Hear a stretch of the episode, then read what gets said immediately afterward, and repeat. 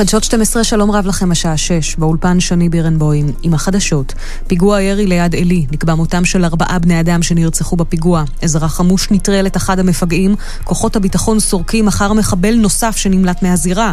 הדוקטור ערן רוטמן, מנהל בית החולים בלינסון, עדכן על מצב הפצועים שהובאו לטיפול רפואי. הטראומה של בית החולים בלינסון, הובאו שלושה פצועים מפציעות ירי, כאשר שתיים מהם במצב בינוני ואחד במצב קל. צוות הטראומה של בית החולים כרגע מעריך את מצב הפצועים על מנת לראות שאין להם פציעות נוספות, ובהמשך אני מקווה שאכן כך יהיה, והם יזדקקו רק לטיפול שממנו הם סוגלים כרגע. מתחקור ראשוני עולה כי שני המחבלים שהיו חמושים ברובי אם שש עשרה וסכינים פתחו באש לעבר מסעדה. אחד המחבלים ראה רכב טויוטה מונה, גנב אותו ונמלט מהמקום. כוחות הביטחון סגרו את הצירים הסמוכים ומנהלים סריקות נרחבות אחר המחבל שנמלט, כך מוסר כתבנו ניר דבורי.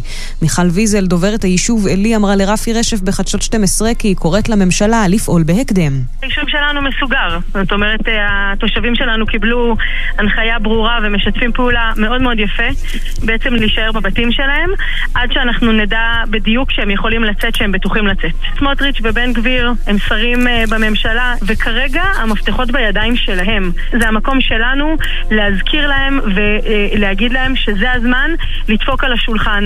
משהו חייב להשתנות, ואם אני רוצה לנסוע פה בביטחה, לא יכול להיות שגם המחבלים ייסעו פה בביטחה. בעקבות הפיגוע הקשה, ראש הממשלה בנימין נתניהו מכנס הערכת מצב בהשתתפות ראשי מערכת מערכת הביטחון. חבר הכנסת צבי סוכות מהציונות הדתית אומר כי אסור לאירועים כאלה להישנות. מראות קשים מאוד. לצערי הייתי בזירות פיגוע, אני פה מדבר איתכם בדמעות, יש כאן הרבה דם על הרצפה, משהו שלא אמור להיות בשום צורה, בשום מצב. אנחנו לא אומרים לחוות את זה, בטח לא בקואליציית ימין. זה נראה כאילו בני גנץ עדיין שר ביטחון או אהוד ברק. ממשלה פה התחלפה, אנחנו צריכים להתנהל אחרת, אנחנו נעשה הכל כדי שזה יקרה. אני עומד כאן כחבר קואליציה מבויש, מבויש, מבויש. לא יכול להיות מצב שבו אני כחבר קואליציה מגיע שבוע אחרי שבוע ורואה דם על הרצפה, מגיע לבקר בשבעות, לנחומי אבלים והלוויות. מה, אנחנו באינתיפאדה השנייה? את הדברים הוא אמר לבן כספית ואריה אלדד ב-מאה ושלוש אף אם. עוד בחדשות, הבחירות לרשות לשכת עורכי הדין הוארכה הצבעה עד לשעה שמונה הערב. מדווח כתבנו יובל הרל. לוין נענה לבקשת ועדת הבחירות של הלשכה והעריך את ההצבעה בכל הקלפיות עד השעה שמונה בערב. נכון לעדכון האחרון שנמסר בשעה עשרה לשלוש, הצביעו כמעט עשרים וארבעה אחוז מבעלי זכות ההצבעה, פי חמישה מהאחוזים שדווחו בשנת אלפיים ותשע עשרה. ברחבי הארץ ישנם תורים חסרי תקדים בדרך לקלפיות. עכשיו התחזית עם אילני טדלר. תכניסו את זה טוב טוב לאוש. רק לקוחות לאומי נהנים מריבית על האוש. לאומי, הכי נוח בשירות. כפוף לעמידה בתנאים המזכים. מגוון מזגני תדירן אינברטר מ-אלף שש מאות ותשעים שקלים וחמש שנות אחריות מלאה. תדירן, controlling the weather. כפוף לתקנון. שלום לכם, אז היום זכינו לעוד יום עם מזג אוויר נוח, הטמפרטורות נמוכות מהממוצע העונתי. הלילה עוד צפוי להיות קריר בעיקר באזורי הערים, מחר אנחנו מתחילים להרגיש עלייה בטמפרטורות שחוזרות להיות רגילות לעונה. מזג האוויר צפוי להיות נוח עדיין, בעיקר בשעות הערב. הטמפרטורות צפויות לעלות עוד בימים הקרובים, בסוף השבוע יהיה חם מעט מהרגיל לעונה. מגוון מזגני תדירן אינברטר מ-אלף שש מאות ותשעים שקלים וחמש שנות אחריות מלאה. תדירן, controlling the weather. כפוף לתקנון. תכניסו את זה טוב טוב לאוש. רק לקוחות לאומי נהנים מריבית על האוש. לאומי, הכי נוח בשירות. כפוף לעמידה בתנאים המזכים. את החדשות מביא לשידור גל גרינשטיין. עד כאן מחדשות שתים עשרה. כל רגע. ערב טוב ברדיו כל רגע. כל רגע. תשעים ושש, תשעים ואחת, חמש. כל רגע. רדיו שנוגע.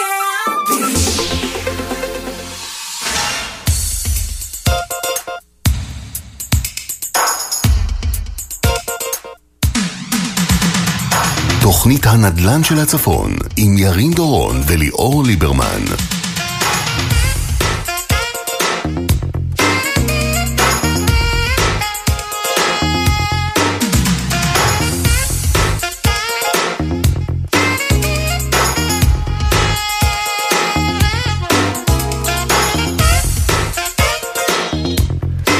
ערב טוב לכם מאזינות ומאזינים, תוכנית הנדל"ן של הצפון, יום שלישי פעמיים כי טוב, לצידי כבר עכשיו יישובים ויפים.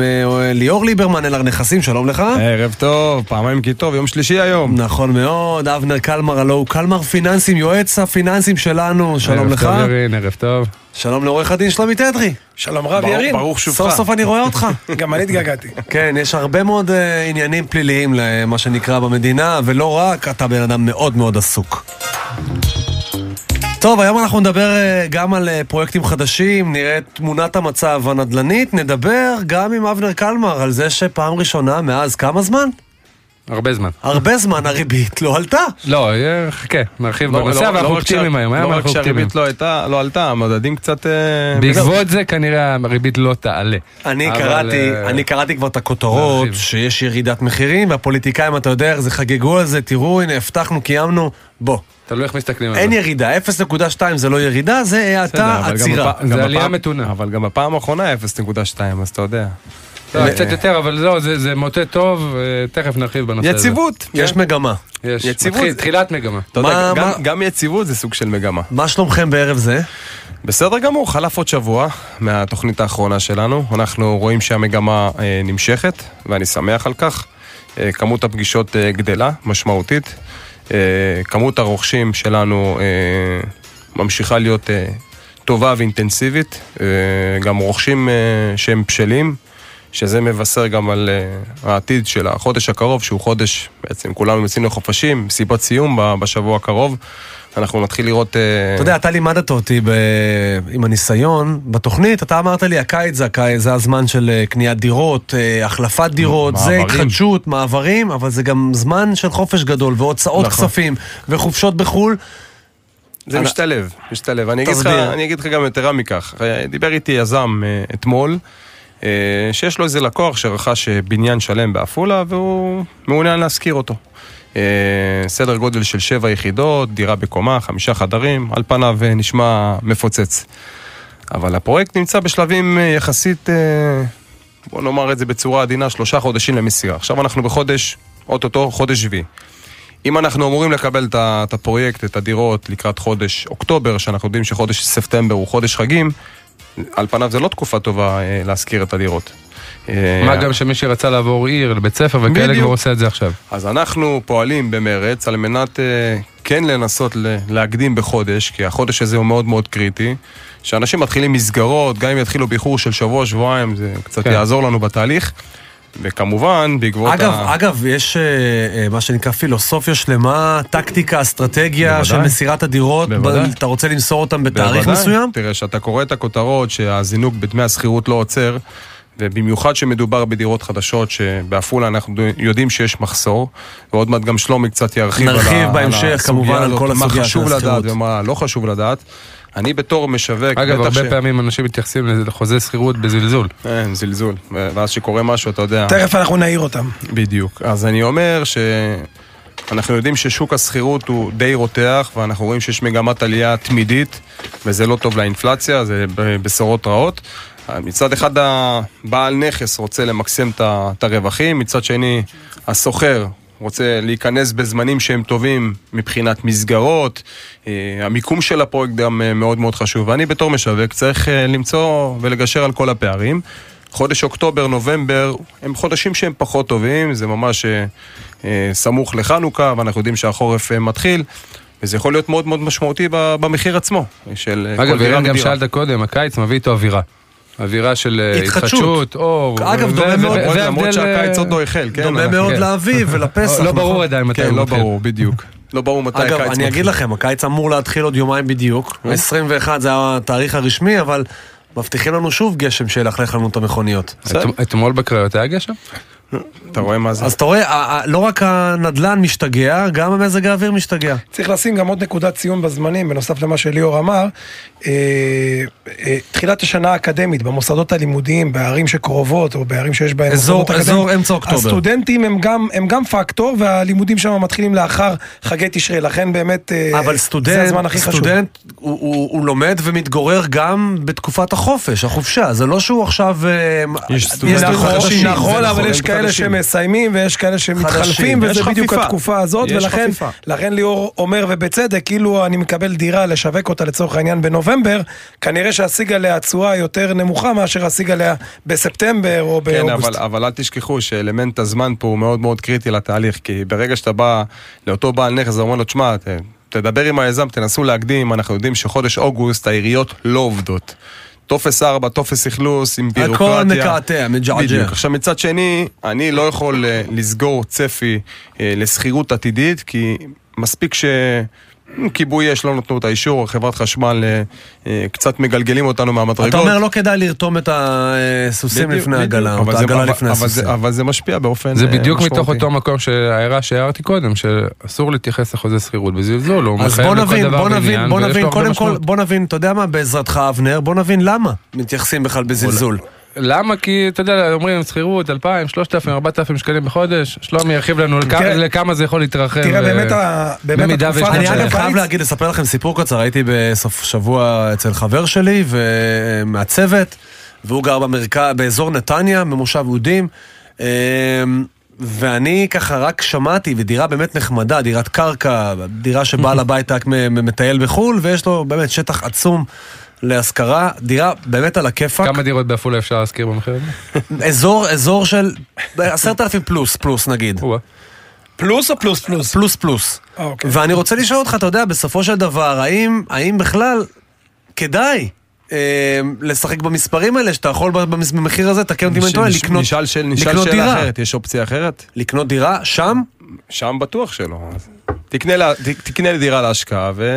אני חושב שבסכומים האלה אתה יכול לקנות פה דירה. תירשם לדירה בהנחה. זה עניין של בחירה. תירשם לדירה בהנחה. בחירה ויכולת. או תרכוש דירה חדשה בפריפריה, ותהפוך להיות משקיע מן המניין. תראה, אני הצגתי אתמול למוכרי דירה, שהקונים שלהם היו זוג צעיר עם ילד, מפתח תקווה, שהם אומרים, אין לי הרבה כסף, יש לי משהו כמו שלוש מאות ומשהו אלף שחון עצמי, בסדר, לנו באזור שלנו זה נשמע הגיוני. לפתח תקווה זה אין כסף. אבל לפתח תקווה זה כלום ושום דבר. אי אפשר לקנות עם זה שום דבר. והם נדדו צפונה, ורכשו דירה פה באפולה, אז יכול להיות שהחבר'ה שאתה מדבר עליהם, לא רוצים להעתיק את החיים שלהם, הם רואים את מרכז החיים שלהם במקום אחר, וקשה... צריך גם להגיד, בתל אביב, על אותה עבודה פה בפריפריה, בתל אביב מרוויחים כמעט כפול, צריך גם את זה להגיד. זה הפער, זה בדיוק הפער של... תראה, חוזה שכירות, בוא נדבר רגע על חוזה שכירות. עוד פעם אני אדבר על הנקודה של הטיימינג, הטיימינג הוא חשוב, חודשי הקיץ אתה תראה את החלופה הכי גדולה של סוחרים, ובאמת ליאור גם נגע בנקודה הזאת של הסטטיסטיקה שכל הזמן התפרסמת, עליות, תחלופות, רואים אה, דיירים חדשים, אז הסחירות עולה הרבה יותר. זאת אומרת, תזמון, לתזמון נכון. זה עניין של טיימינג. עכשיו אם אנחנו, אם אנחנו אה, אה, מתייחסים רגע לבעל הדירה, שרוצה להזכיר את הדירה שלו לסוחרים, אז דבר ראשון, צריך להיזהר מכל הטיוטות האלה שמפורסמות באינטרנט. נכון שאתה יכול למצוא הרבה נוסחים סטנדרטיים של הסכמי סחירות, אבל לא דומה הסכם סחירות אחד למשנהו, ולכן הרבה פעמים התבניות האלה שמפורסמות באינטרנט, הן אולי טובות כתבנית, אבל הן לא טובות להתאמות של החוזה סחירות. גם אם מבטיח לי שאני יודע לקרוא את כל מה שכתוב באינטרנט. לא חוזים מסובכים. לא חוזים מסובכים. לקרוא אפשר, אבל צריך להבין את המשמעות של הדברים, וההתחייבות. שכירות חשוב להבין, היא זכות קניינית, קודם כל. חשוב שנדע את זה, זכות קניינית זאת אומרת שהיא מעבר לרמה הרגילה, מה שאנחנו קוראים לה בשפה שלנו אובליגטורית, יש לה, היא בעלת מעמד מאוד גבוה. אני רוצה לציין משהו בנושא הזה. בעבר הייתה לי דירה שהזכרתי אותה, ואותו סוחר לא שילם, ופשוט הגעתי לדירה. ואתה בגבורה להדירה. רגע, זה התפתח לעזוב שגיליתי שם אנשים אחרים בכלל, לא משנה, סיפור אוך, הזמנתי משטרה. השוטר ממש התריע בפניי שאני פולש ומשיג גבול. אין לך זכות למרות שאתה בעל הדירה. אסור לי להיכנס אליה. הוא אמר שהוא לא מוכן להיכנס אליה. והוא ממש הוראה לי לצאת ממנה ולנעול. אבל מבחינת החוק, שלומי, הסוחר ששכר מאבנר יכל להיות אדון לעצמו בדירה? תראה, אני... כל, כל הסכם סחירות לגופו, תלוי מה הסחירות שם. אתה לא מצפה משוטר בדוגמה הזאת שהבטח את ההסכם. משטרה בדרך כלל לא תיכנס בתוך מקומות שהמחלוקת ביניהם היא מחלוקת כספית. היא תגיד להם, חברים, יש לכם מחלוקת שהיא כספית, לכו לבית משפט, תפתרו את העניינים. אני, אני לא מתכוון להיכנס לעניין הזה. עכשיו, כשאנחנו מדברים על הסכמי סחירות, מאוד חשוב לשים לב לאופציה. אנשים אוהבים לתת תקופת סחירות, להגדיר מהי תקופת הסחירות, שנה או שנתיים, ואז להעניק בהסכם הסחירות אופציה. זה מזכיר לי את החוזים של הכדורגלנים, יש אופציה לעוד שנה רביעית. נכון, אבל בסחירות למזכירים, שים לב, אני לא תמיד אוהב את האופציה הזו, כי לרוב הברירה נתונה לסוחר עצמו, ולא תמיד בא לך על הסוחר. לפעמים אחרי שנה, אחרי שחווית השנה עם אותו סוחר, לא בטוח שאתה רוצה אותו. או שהמחירים עלו. גם יכול להיות. ויש לך זוג, אבל מה קורה אם אתה מכניס אופציה שהזכות היא שלך, של המשכיר? תראה, אתה יכול להכניס את זה ולהגדיר את זה, אבל היא צריכה בדיוק, היא צריכה, למה שהסוחר יסכים לזה? אם היא רק שלי, אם היא רק שלי כבעל דירה, אז למה שהסוחר יסכים לזה? כי הוא רוצה את הדירה שלך. זה בסדר שהוא רוצה את הדירה שלי, אבל לא בטוח שאני רוצה אותו, ולכן אנחנו קודם כל צריכים לדעת מי הסוחרים שלנו. לא צריך להתבייש לקבל קצת רקע, בטח בעיר קטנה כמו אפולה, כשאנחנו מכירים אחד את השני. לא רק אפולה, אני יכול לשאול, נכון, אם אנחנו מדברים את כל הערים בצפון, אנחנו מכירים אחד את השני, אנחנו מכירים חלק מה... תגיד, אתה מכיר את הבחור ההוא? פתאום אני נשמע שהוא עשה בעיות בדירה אחרת, זה נתון רלוונטי. אני יכול לראיין את הבן אדם. אתה יכול לבקש ממנו תעודת יושר, כל מיני דברים כאלו? לא, אנחנו לא דורשים רישום פלילי, זה אסור. ממש, ממש אסור או שמה? זה אסור לפי חוק, לדרוש מרשם פלילי, זה רק לגופים שמותר בהם על פי חוק. איך אני יכול לדעת אם אני סוחר לעבריין? תראה, אתה לא תמיד תוכל לדעת, אלא אם כן, אתה תקבל רקע קודם לכן, לדרוש ממנו תעודת יושר. זה אסור, אבל, אבל, כן רלוונטי אם בכלל זה מתאים לאופייה של השכונה. אם בשכונה גרים אנשים מסורתיים ודתיים, ויבואו לי עכשיו, לא יודע, זוג נורא אתאיסט שרוצה לעשות מנגלים בשבת, יכול להיות שהם לא מתאימים לאופי של השכונה. זה משהו שאני צריך לדעת. זאת אומרת, אתה צריך להיזהר, לא להפלות. אתה בתור גורם מקצוע, מתווך, סלש, בעל נכס או משקיע, היום המדיה, הכל חשוף ושקוף, אין פה יותר מדי סודות.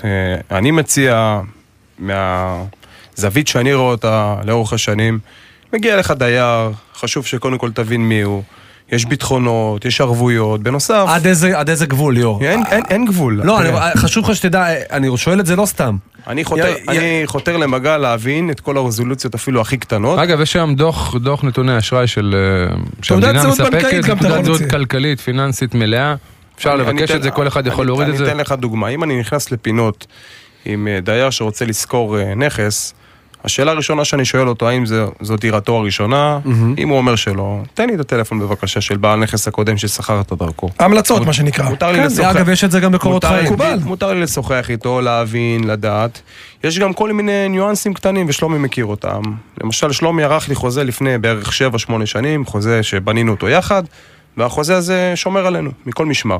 אבל יש ניואנסים קטנים, למשל. אתה נכנס לכל מיני פינות מסוימות. למשל, אתה בא ושואל אותו, במידה והמשקיע, אותו בעל נכס, יחליט תוך חצי שנה בעקבות איזשהו מקרה שקרה לממש את האופציה ולמכור את הנכס. כמה פעמים בשבוע אתה מאפשר לי לראות את הנכס?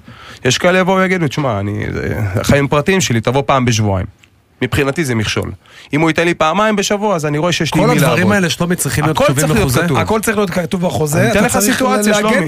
יש לי נכס היום, במגדל העמק, ברחוב הראשונים, שיש לי דיירים שהם עולים חדשים, שנכנסו לפני שנה, והאישה עובדת מהבית עם מורה, ואני לא יכול להיכנס משמונה בבוקר עד שש בערב. עכשיו, משקיע שמגיע מאזור המרכז, או מבני ברק, או מבית שמש, או... לא מ... מגיע בשמונה בערב. לא מגיע בשעות האלה, הוא לא רוצה להתקע בפקקים, שעות הבוקר מאוד מאוד נוחות. הלכתי לגורם המקשר באגף הקליטה, ומצאתי פתרונות, הבאתי אותם לשולחן כדי... למצוא פעמיים בשבוע, שיש לי מקום, אני אומרת לי, תבוא בשבת, אני לא עובד בשבת. יום ראשון בבוקר זה שעה קשוחה, כי כל הכבישים מפוצצים ברכבים, אז אתה תמיד צריך לשמור על ה... תראה, השורה התחתונה...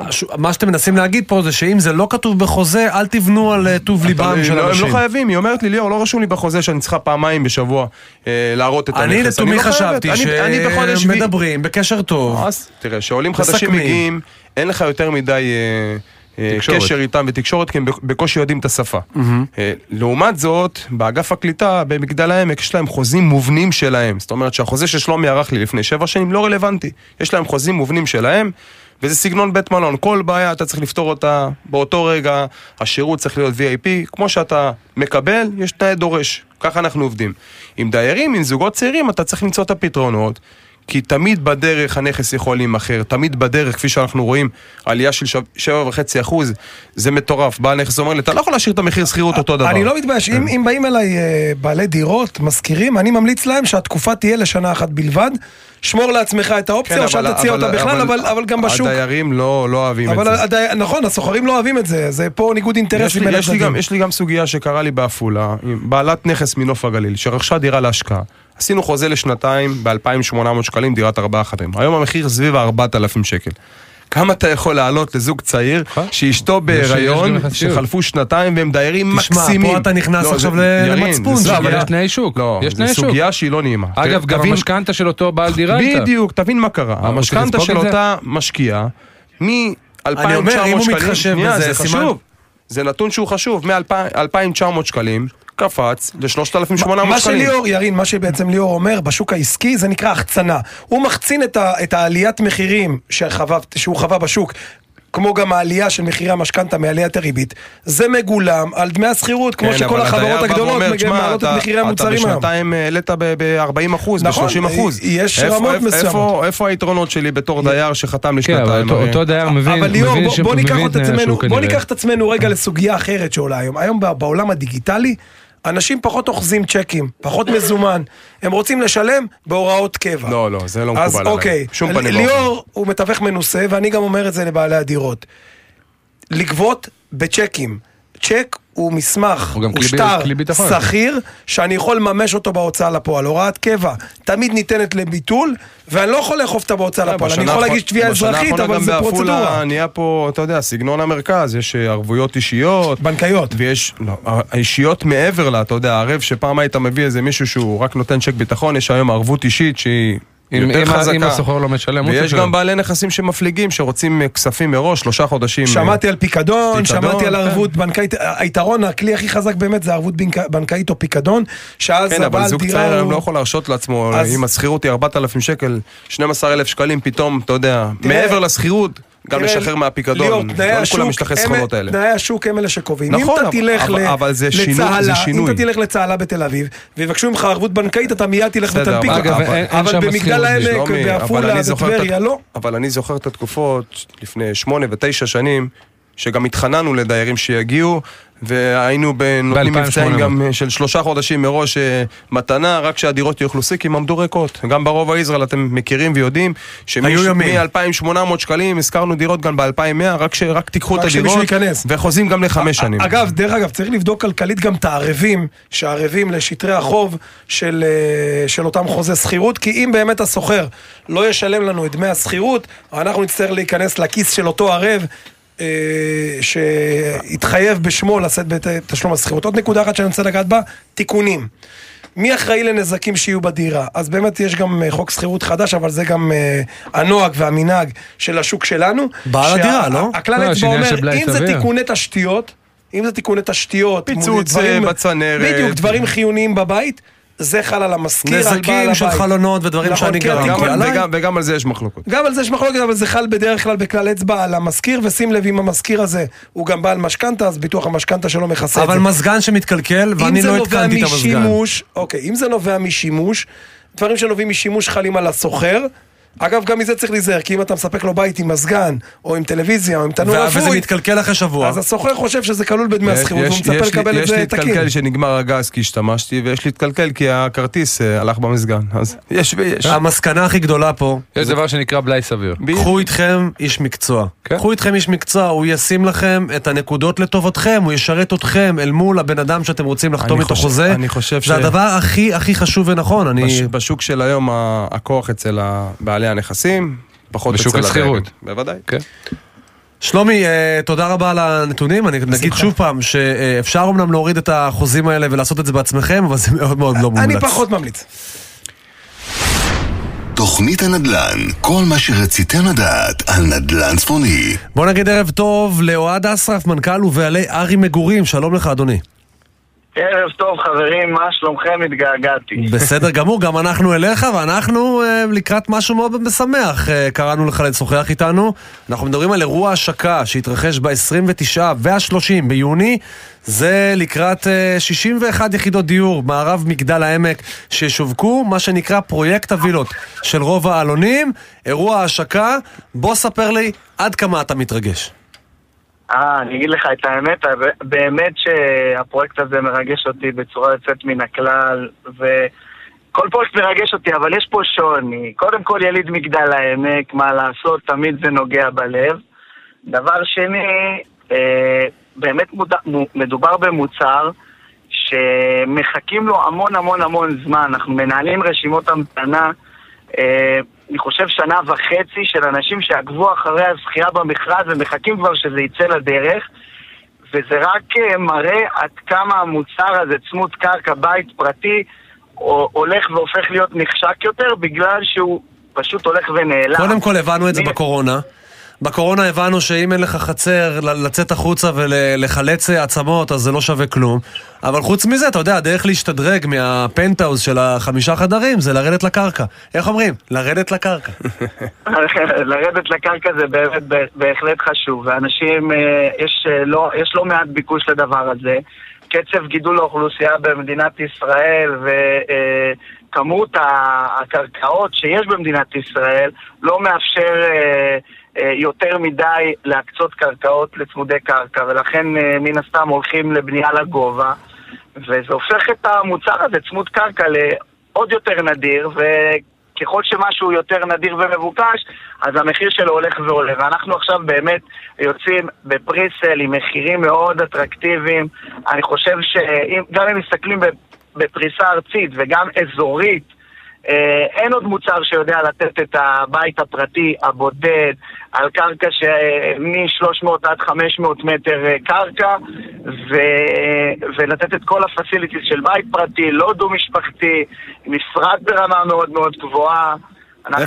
איפה אתם נמצאים מבחינת שלב התכנון? זה כבר בביצוע או שזה רק בתחילתו של מסע? קודם כל, אנחנו, הקרקע מפותחת, אנחנו קיבלנו את הקרקע לפני כמה שבועות מהחברה המפתחת, אנחנו כבר מתקדמים מאוד בתוכניות העבודה ואוטוטו עולים לקרקע, סיימנו את תוכניות העבודה, עולים לקרקע, הקרקע מפותחת, ובגלל שזה צמודי קרקע אז הבנייה מתבצעת הרבה יותר מהר, כי זה סך הכל בית פרטי. זה מדובר על קבלן אחד או כמה קבלנים? הם מחויבים לבנות את זה בבת אחת? איך זה עובד? יש דירות שנבנות קודם?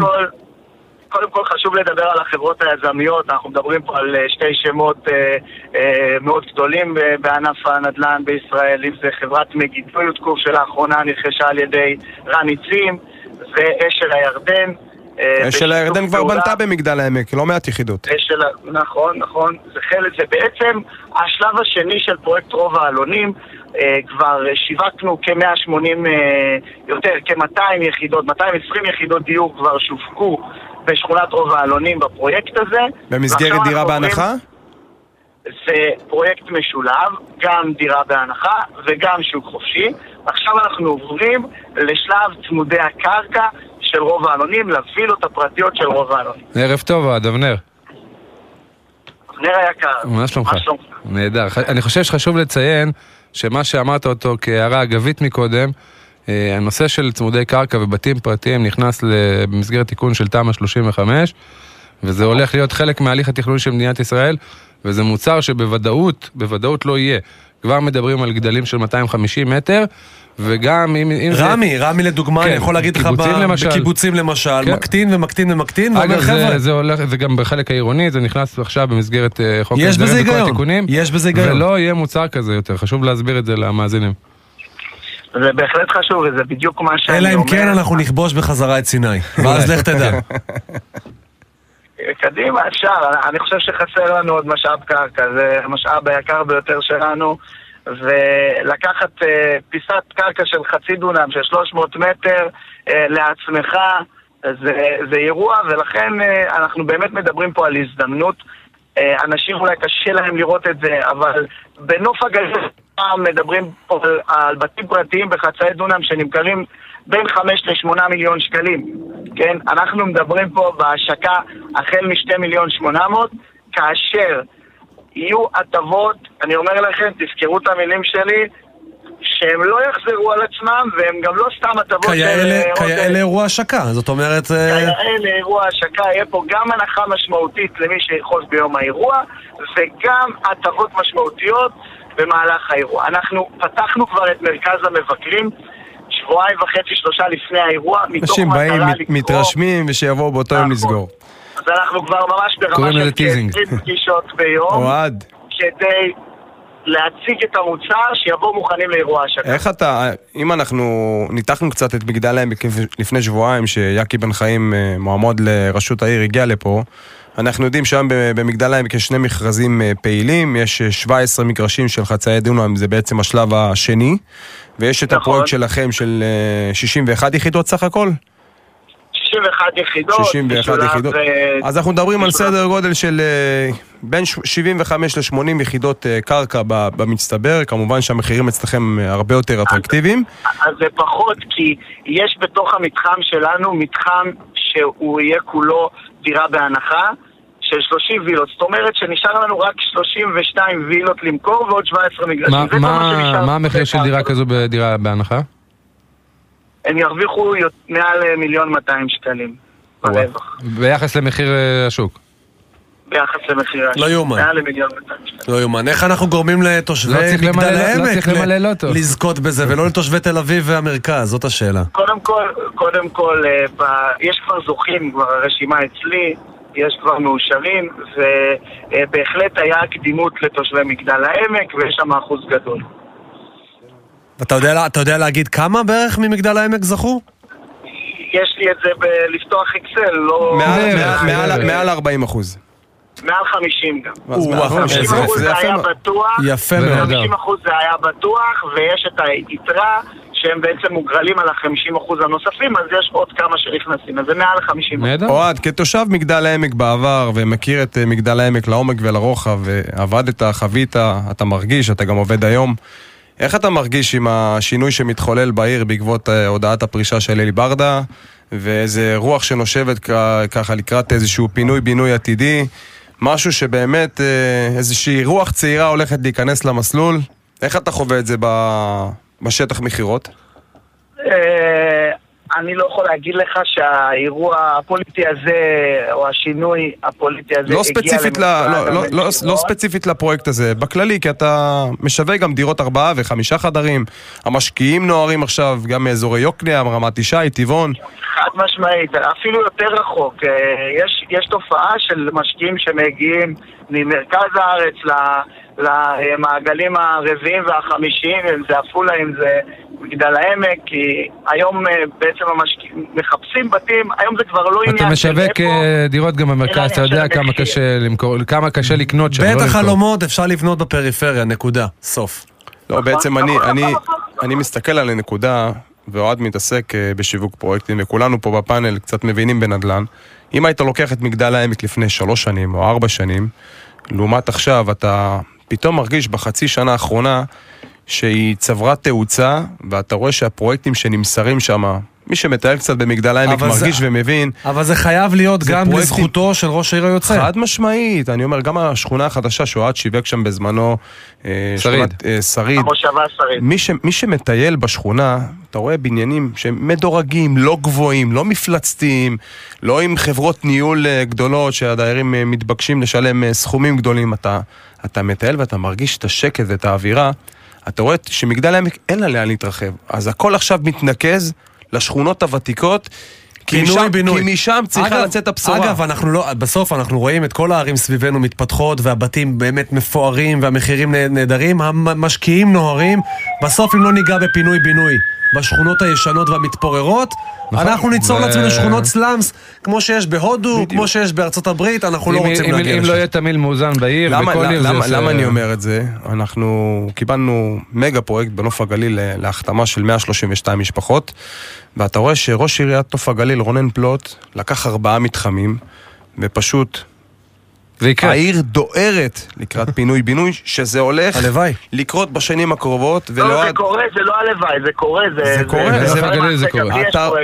אתה רואה שהדברים מתקדמים ומבושלים. ואז גם הדיירים שיש להם דירה רעועה, הם יכולים לצאת נזכרים ומרווחים ולצאת מה... ירין, אני חווה בשטח, הם פתאום מאמינים, כי עד עכשיו, בשנתיים האחרונות, היו באים דופקים להם בדלת, ואותם מאחרים, אני מגדיר אותם, עשו לנו נזקים מאוד מאוד גדולים, אבל עכשיו שזה באמת מפשיל עליך למעשה, אתה, אתה רואה את הדיירים שהם באמת מבינים שתוך חמש עד עשר שנים יהיה פה שינוי משמעותי.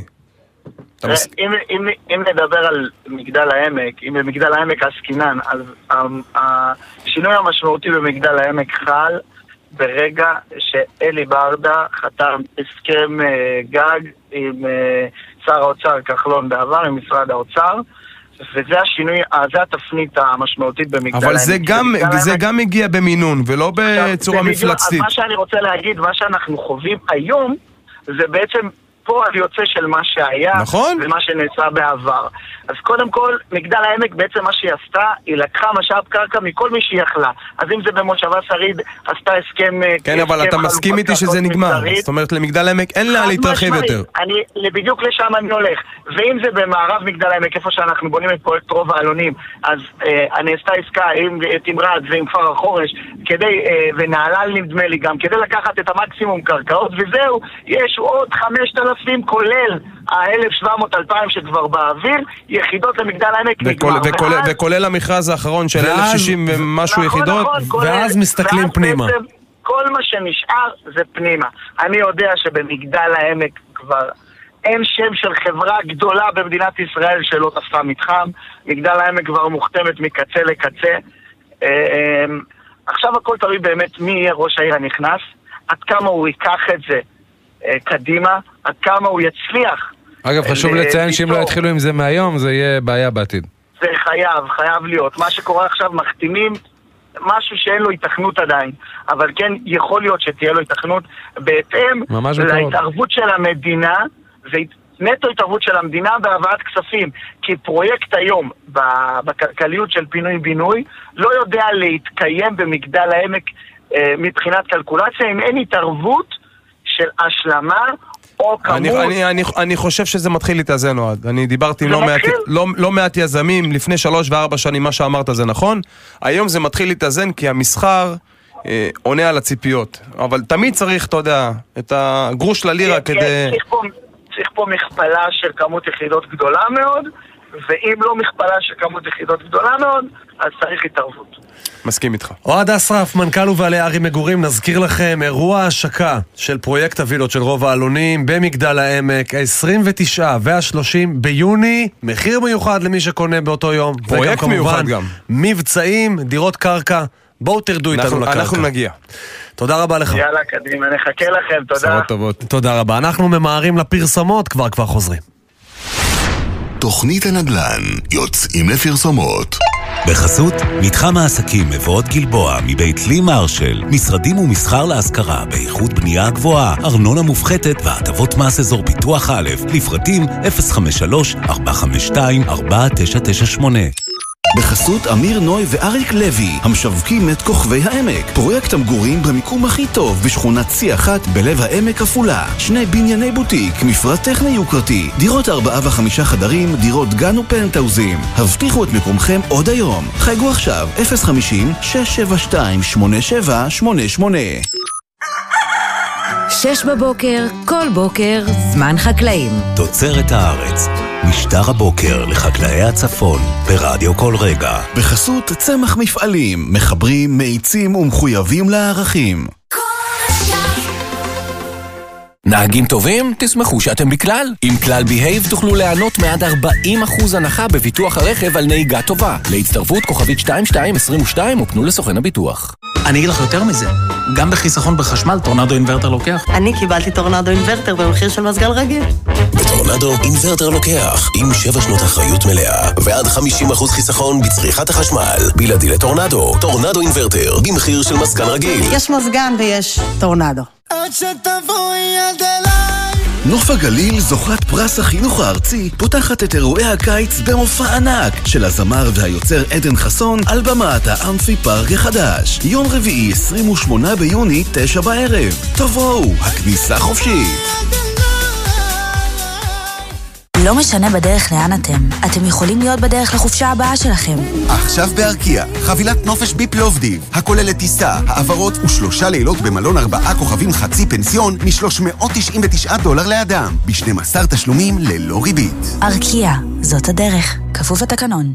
נצמדנו זה לעזוב ושוב נצמדנו לחיים. שלמה ארצי מגיע לאמפי גלבוע קסום להופעה מיוחדת יום חמישי שלושה עשר ביולי. לכרטיסים חפשו בגוגל שלמה ארצי בגלבוע. תקשיבו לעובדות, תשעים ותשעה אחוז הצלחה על הסרת משקפיים בלייזר, וזאת בזכות הלייזרים המתקדמים ביותר, הניסיון הרב של הרופאים המומחים ותהליך בדיקת הפתני. ועכשיו, חברי קופת חולים כללית מושלם ומאוחדת C משלמים מחיר מיוחד לבדיקת התאמה ללא עלות. תתקשרו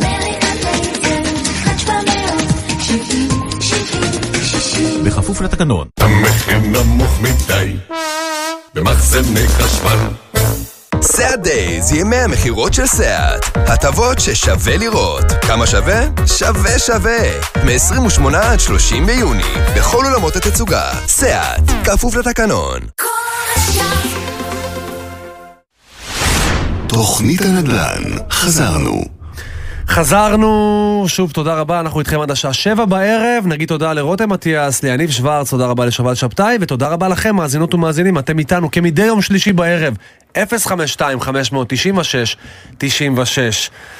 אתה יודע, רציתי להגיד איזה משהו שהוא חשוב, כי בחודש האחרון אנחנו די חווים אותו, ועוד חודש אנחנו נרגיש אותו קצת יותר. חודש אוקטובר אנחנו יודעים שיש את הבחירות ה... מוניציפליות, וזה משהו שהוא מאוד מאוד משפיע גם על תחום הנדל"ן. כי המון uh, משקיעים, סלש, uh, אנשי מגורים שרוצים uh, אולי לגור באזורים חדשים, אתה פתאום, אתה יודע, חווה את התהליך הזה שלא יודעים מי יהיה ראש עיר, ואיזה אזור... מה התוכניות שלו? בדיוק, יותר ידחוף, יש אזורים שהם... והיום יש יותר משקל כבד שאנשים בוחרים מפרדו. מאוד מאוד כבד, ו... אגב, בשנת בחירות אתה רואה מין כזה, אתה, דילמות, מחשבות... אתה רואה יותר את הפיתוח ואת העבודות של הניקיון. בדיוק, אבל אתה מבין, תראה, סוג של אימור, כי בוא ניקח את הפעולה כדוגמה. יש ראש עיר שמכהן שמאמין לחבר את הפעולה משכונת צי אחד עד הפעולה העילית, והראש עיר הקודם שמתמודד היום מאמין בכלל באזור ה...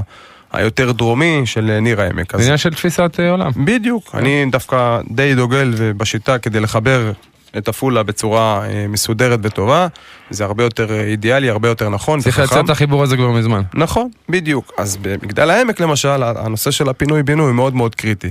כי מה שאתה רואה בחודש האחרון, שאפילו אפשר להגיד מהרגע שאלי ברדה הכריז שהוא אה, אה, פורש, פתאום אתה רואה נהירה של משקיעים.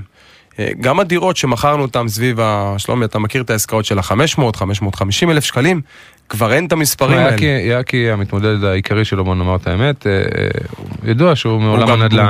הוא מעולם הנדל"ן. וכנראה שהוא ייתן לזה דגש גדול, וכמו שדיברנו קודם, אין ברירה למגדל העמק, אם יבוא ראש עיר אחר, או כל מי שיבוא, זה צעד שחייב לעשות, כי אחרת לא יהיה עתודות קרקע בהמשך. אבל אתה מסכים איתי שזה כבר שינוי מגמה משמעותי, לא בטווח של חמישה עשרה אחוז, הרבה יותר. אם אתה מדבר על עליית מחירים בתקופה כזו, מיידית, אתה כבר רואה שאנשים, מי שחשב למכור אומר, "סטופ, בוא נמתין."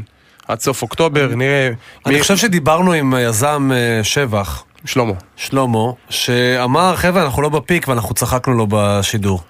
חבר'ה, זה אנחנו עוד לא בפיק, זה עוד יעלה, זה עוד יעלה. עכשיו אנחנו בירידה, ואם זה יעלה לאחר מכן, הסיבות ברורות, זה לא קשור לעלייה הקודמת. שלומי, חווה הייתי תהליך לפני שבועיים עם זוג צעיר, שמסתכר סביב ה-שש עשרה שבע עשרה אלף שקל, גם אבנר מכיר את הסיפור, כי הוא מטפל בתיק, ואנחנו רואים שהמחזר החודשי אבנר הוא סביב ה-ששת אלפים שקל, וזה משהו שהזוג לא יכול לעמוד בו. הוא יכול, זה קשה. אגב, בואו נסבר את אוזנם, נכון? נסבר את אוזנם של המאזינים.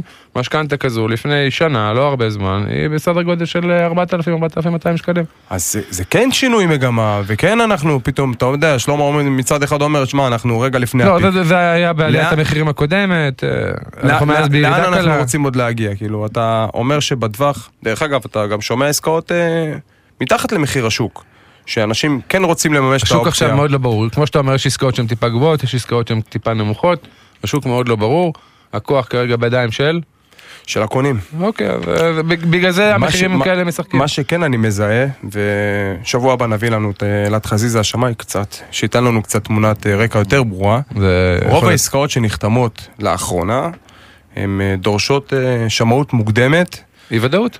בגלל המימון. לא בגלל שאתה אומר אולי המחיר גבוה, אולי המחיר נמוך. נטו להשלים את העסקה מהצד המימוני. וזה משהו שהוא, שהוא לא קרה לנו בעבר. אולי לטובת המאזינים, רגע, לטובת המאזינים אני אקח רגע דקה מזמנכם. כשאומר ליאור שהולכים לשמאות מקדימה כי הנקודה של המימון היא במרכז השולחן, או זה הפיל שבחדר, בעצם יש שני רכיבים שצריך להתייחס אליהם בעסקה. הון עצמי, זה מה... מה הרוכשים מביאים איתם בבית, מה נמצא להם בכיס, ומה אני לוקח, ומה אני לוקח מהבנק. עכשיו, לשווי הנכס יש משמעות. ככל שהשמאי יעריך את שווי הנכס באופן גבוה יותר, כך המימון שנגזר מהאחוזים יהיה גבוה יותר. אילו השמאי שבא להגן על הבנק יבוא ויעריך את השווי של הדירה אפילו כנמוך יותר ממה שקבענו בחוזה, זה משליך ישירות על, אותו, על אותם רוכשים שיצטרכו להגדיל איכשהו את ההון העצמי, ולא תמיד הם יכולים להגדיל את ההון העצמי כי אין להם מקורות. ואז מה עושים אבנר קלמה? יכול להיווצר מצב בסיטואציה ששלומי מתאר שהעסקה יכולה ליפול ו... וזה לא מתמש. חוסר בהון עצמי. לדעתי, למי שלוקח מימון זה תמיד פיל בחדר. אני, אני אגיד לכם, לא אני, אגיד לכם מה, אני אגיד לכם מה הפתרונות. יש לי עסקה עכשיו שמתנהלת ו... ואנחנו הגענו לסיטואציה שהרוכש שה... בא ואומר, תקשיב לי אור, אני רוצה לבצע שמאות מוקדמת, חתמנו על איזה סכם ג'לטלמני כזה, שלנו יש את הזמן שלנו לעשות את הבדיקות הפיננסיות, והמוכר יודע שיש לו קונה, ויש לנו דדליין, תאריך מסודר, בדיוק, שהקונה צריך להגיד אם הוא ממשיך לעסקה או לא ממשיך. התחלנו לעשות שמאות מוקדמת, שלחנו מסמכים, אני מצאתי איזשהו פתרון, שהוא לדעתי פתרון עולם. מחיר העסקה הוא מיליון תשע מאות חמישים. לרוכש יש את החשש שלא נקבל את השמעות המתאימה. אני חושב שכן, אוקיי? אני צריך גם להסתמך על חוזים שנחתמו, על... אתה יודע לבדוק את זה בצורה שטחית. אני את המסמכים שלי לשמאי אדע לשלוח. אמרתי לו, תקשיב, בוא נבדוק מה ההון העצמי שיש ברשותך. הוא אמר את המספר, אמרתי לו, תקשיב, עד מיליון שמונה מאות, מיליון שמונה מאות עשרים, יש לנו עסקה. פחות מזה, צא החוצה, ללא איזשהו... לא דוחק אותך. כן, לא פיצוי, אף אחד לא מחפש גם למכור לך נכס שהוא מעל מחיר השוק משמעותית, וחלילה תחשוב שעשינו איזושהי עוגמת נפש. לא, גם לפעמים יש עניין רגשי שבן אדם מאוד רוצה את הנכס, ואנחנו בשוק של אי ודאות. הם מאוד מאוד רוצים, אבל פשוט התהליך הזה, קודם כל זה תהליך בראש פסיכולוגית, להבין, סליחה על הביטוי שלא דפקו אותך. נכון. וזה בסדר. מצד שני, תראה, אני לא יכול להיות אחראי על שמאים היום, שמקבלים הוראה מה... אגב, שמאות זה לא מדע מדויק. זה מדע... זה השוואתי. יחסית מדויק. עכשיו, יש המון פרמטרים שהם משתנים. למשל, יש עסקאות שנחתמו, אתה לא באמת לא יודע, בדיוק, הם עוד לא דווחו, מצד שני, אתה לא באמת יודע מה היה בתוך הנכס, הנכס משופץ, לא משופץ, האם היה איזושהי נזילה, כמה עסקאות שלא מייסית בחיים, שהנכס אה, יש לו כל מיני בעיות כאלה ואחות, שזה לא מצוין בחוזה. ואנחנו לא יכולים באמת לדעת. זה מצוין בחוזה, אבל זה לא תמיד מצוין בדיווח לרשויות המס במידע נדל"ן. אגב, גם אנשים חשוב שידעו, יכול להיות שהחוזה, קבענו בו שהדירה לצורך העניין היא מיליון, בא השמאי וקובע שהדירה היא מיליון מאה. אחוזי המימון יגזרו משווי החוזה או משווי השמאות לפי הנמוך מביניהם. אני... זה לא קורה אף פעם, כי השמאי בא לשמוע על הבנק, לא עליכם. אני חייב לספר את הסיפור הזה, כי הוא סיפור מצחיק. היום תתפלא, אבל קורה לפעמים שמורם פחות מ... אם אני מממן את השמאי. אתה לא מממן את השמאי, אתה לא קובע אותו, הבנק מקובע לך... אתה מקבל הפניה מהבנק, השמאות מופנית לבנק, היא לא אליך, אתה אפילו לא ראה אותה, זה על פי דרישות הבנק. בקיצור, אלעד משה חזיזה עובד אצל הבנק. רגע, אני סקרן, יש פה סיפור. יש לי סיטואציה אמיתית, וזה קרה לי לפני חודש. קיבלתי נכס למכירה באפולה, צמוד קרקע, שטח המגרש שש מאות ושלושים מטר, במיקום מצוין, ובהסכם הבלעדיות שלי מול המוכרים, סיכמנו שעמלת התיווך, מעמלת התיווך נגזר שאני מביא שמאי מטעמי כמובן, על חשבוננו, ועל חשבון המשרד כמובן, ובגלל שהנכס הוא יחסית גם מבוקש מבחינת המיקום, גם מבחינת שטח המגרש, זה מוצר פרימיום. אז אמרתי, בואו, חבר'ה, אני לא רוצה להגיד את דעתי המקצועית, וחלילה תחשבו שגזלתי ממכם כספים כאלה ואחרים. בואו נביא שמאי מקצועי, תהיה לנו חוות דעת מסודרת. מה גם שתוכל להשתמש בה גם. מה גם שגילונו, ואני גם הופתעתי, שבמגרש הזה ספציפית יש לנו שישים אחוז בנייה. זה מטורף, הבית בנוי כ-מאתיים מטר, יש לנו עוד אפשרות לעשות תוספת שנייה. אנחנו יודעים שאנחנו, ברוב התהליכים שאנחנו מוכרים בתים, המחלוקת עם השרמים, אנחנו רבים כדי להגיע באמת למחיר, וקשה להם לראות את ההשבחה ואת הכל. הבאתי שמיים. אני, אני חשבתי שהנכס בשווי שלו שתיים נקודה ארבע, שתיים נקודה שלוש, הבית נתון לשיפוץ מסיבי. השמיים מגיע, הוא מתקשר אליי אחרי סדר גודל של שבוע עבודה, הוא אומר לי, תשמע לי, אני הולך להפתיע אותך, כי השמאות פה יחסית גבוהה, תשמע, אני לא, לא, לא זכיתי לראות עם מגרש עם נתונים כאלה. שאני אומר, בוא, תספר לי מה השמאות. השיווק שלנו הוא שני מיליון שש מאות. הוא, הוא נתן לי שמאות של שני מיליון שש מאות עשרים. עכשיו, אני לא יודע איך אפילו לגשת למוכר ולהסביר לו, תשמע, יש איזשהו... אמרתי לו, איך הגעת למחיר הזה? הוא אמר לי, תשמע, זה הנתונים, מגרש, שווי מגרש, עלות שיפוץ, הגעתי למחיר שהגעתי. אתה לא יכול לקחת עשרים אלה עליך? זה לא העניין של... זה, זה העניין הוא שאתה... במקומות שאתה צריך את העזרה, אתה לא מקבל את העזרה, ובמקומות שאתה לא צריך את העזרה, עכשיו אני הולך להתמודד עם מחיר שוק חדש, המחיר שיווק עלה, עכשיו, אתה יודע, זה משהו שהוא חדש בתהליך, לא יודע מה אני צריך להביא את המחיר. הוא נתן להם תג מחיר, שלא בטוח שאני... בדרך כלל זה הפוך. כמה דירות שטיפלנו לזוגות צעירים, היה חסר לנו עשרים אלף, ששמרים לא נעצמי שלהם. אז אמרתי לאותו שמי, שתהיה בריא, איפה שאני באמת צריך את העזרה שלך, אני נלחם בכם בכל הכוח, ואיפה שאתה יודע, אני צריך חוות דעת, אמרתי לו, גסה פחות או יותר, נתת לי תג מחיר, שהעבודה שלי עכשיו כפולה ומכופלת. אז טוב, זה ככה... יש אחוזי בנייה מאוד גבוהים. אתגרים אני מברך, אבל באיזשהו מקום, אתה יודע, שמי שמגיע, הוא רואה רק את הפוטנציאל. אגב, מישהו, מישהו, מישהו צריך ל... לשלם על הפוטנציאל הזה. העבודה המקצועית הזו בטח הוכיחה ללקוח ש... חד משמעית. ש... ש... ש... שככה עושים את זה, זה פשוט מאוד. מול הרוכש הפוטנציאלי גם יש לי חוות דעת להראות לו. אין, חבר'ה, אין, היה פה איש מקצוע, אין ויכוח. אלו הנתונים, אין פה... ליאור, אני שלחתי לך אתמול בבוקר הודעת וואטסאפ, אתה נקראת מצחוק, תמונה של שקל ישראלי חדש, עם כיפה שחורה, ואמרתי לך, השקל מתחזק, וזה הזמן לדבר קצת על השקל ועל הדולר.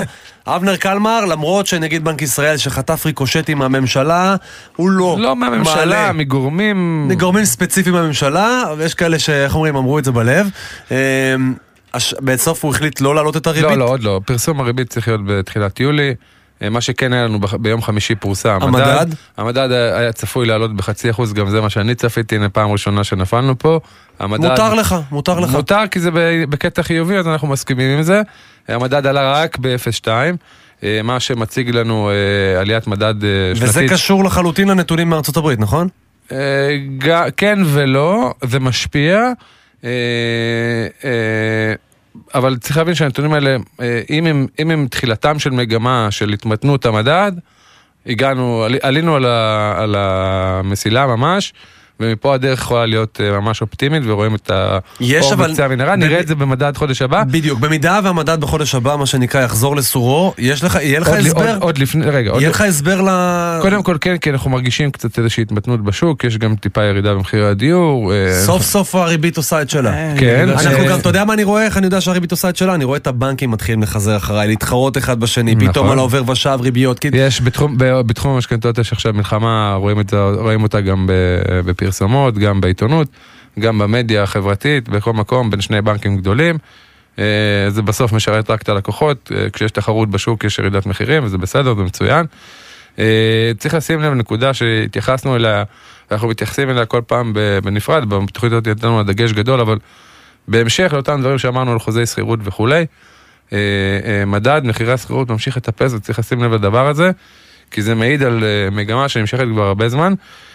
אגב, עכשיו, למשל, הייתה עלייה של שלוש נקודה שש אחוז בסוחרים חדשים, מי שהחליף דירה, בדירות ש... ש... ש... ש... ש...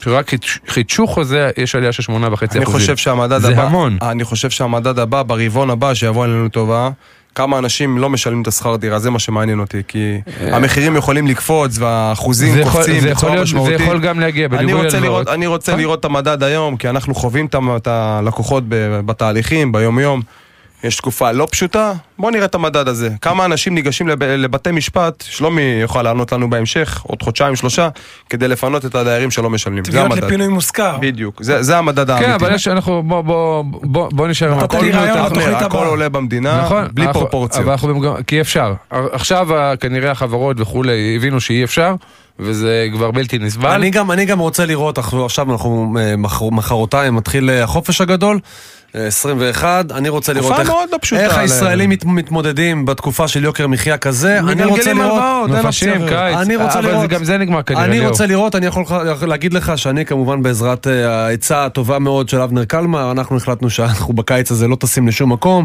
מתכנסים לתוך תוכנו, אני מקווה מאוד ש... להתייעץ במומחים, זה גם טוב. ירין, לזה קוראים סטלבט בקיבוץ בחצי מחיר. בחצי מחיר. תשמע, התוכנית פה עפה לנו. זהו, נגמר? כן, עדיין יש אור בחוץ, למרות שערב. זה מדהים.